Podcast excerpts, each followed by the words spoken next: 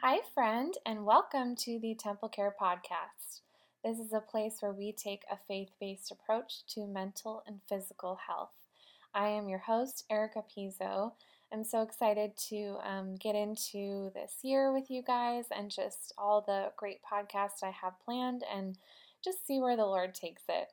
So, the last podcast was all about taking inventory with God at the end of the year and looking back on 2023 and into the new year 2024 and what He wants to do in your life. And so I hope you guys had some time to listen to that, to download the guide that I made. Um, it, it's just so helpful to kind of regroup and look at the year and then look forward to the year to come.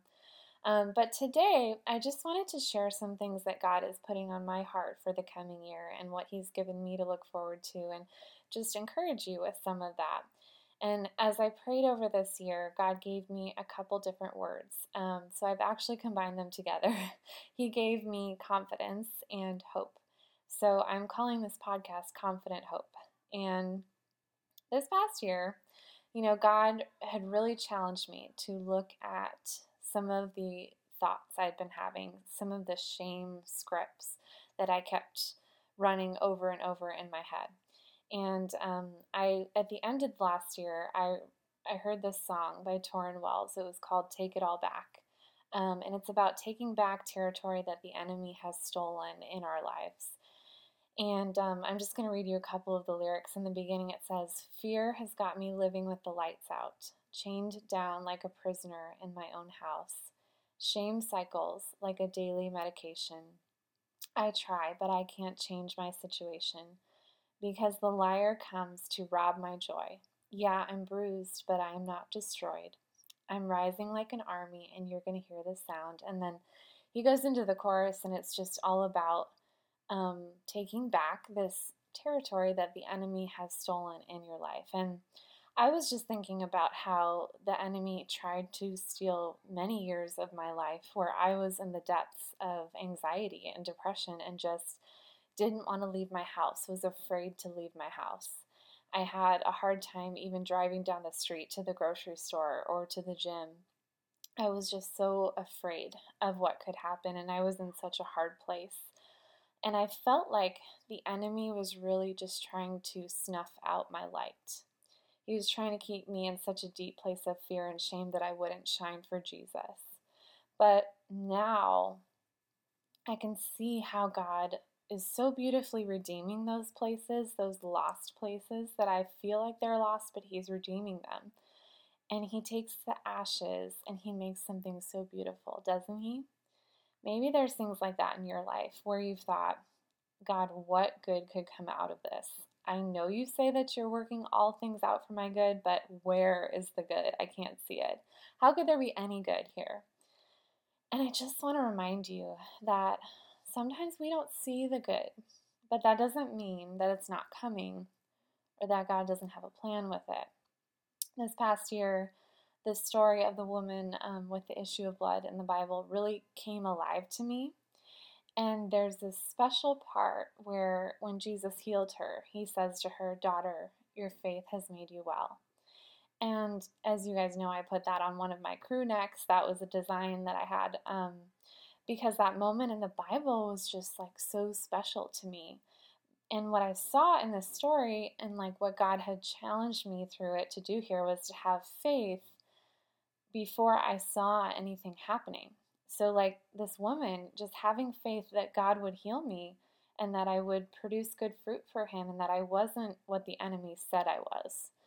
Um, and that just focusing on that I was a beloved child of God, ready to bear good fruit, and that in time God would heal me. Um, and He would heal me emotionally and physically, and that He was willing and able to heal. Because there were times where I doubted, I knew He was able, but I doubted if He was willing to heal me, if that makes sense. And like, I think about too, like, can He choose not to heal me? Of course, He can and He's still good in that. But this year, I felt God asking me to have confident hope in what He can do and what He will do. And it's about praying with that expectant hope. in Philippians 1 9 through 21, it says, I think I'm supposed to put 1 19 through 21, but I'll, I'll change it later if, if I put it down in the notes. But it says, I eagerly expect and hope that I will in no way be ashamed, but will have sufficient courage, so that now, as always, Christ will be exalted in my body, whether by life or death. For to me to live is Christ, and to die is gain. So, friend, I want to ask you what do you need to have confident hope for in your life?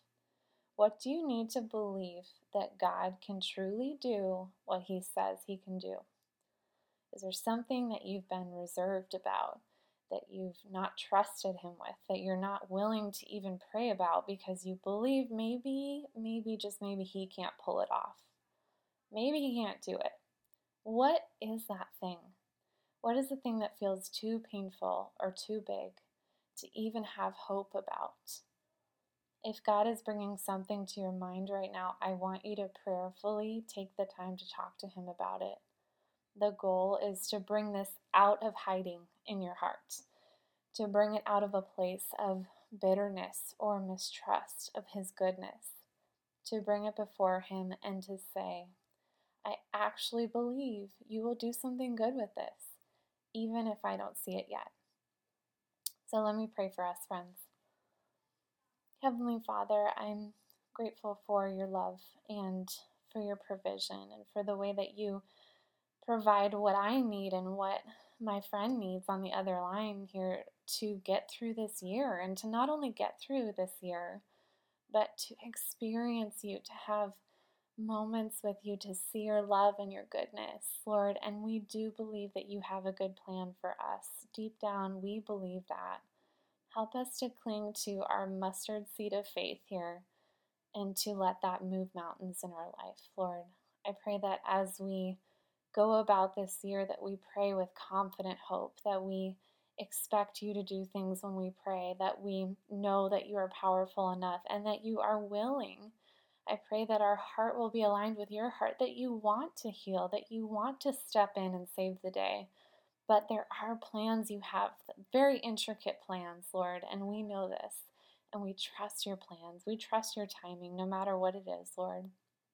Please give us strength to walk into this year with confident hope in who you are and who you've made us to be, and help us to use our gifts in such a way that it brings about that confident hope in us. Lord, and just bless this year ahead. I, I bless my friend who's listening to this. I bless their life with fruit, Lord, with peace, with grace, and just with so much confident hope for the year ahead. In your name, amen. All right, friends, that's it for today.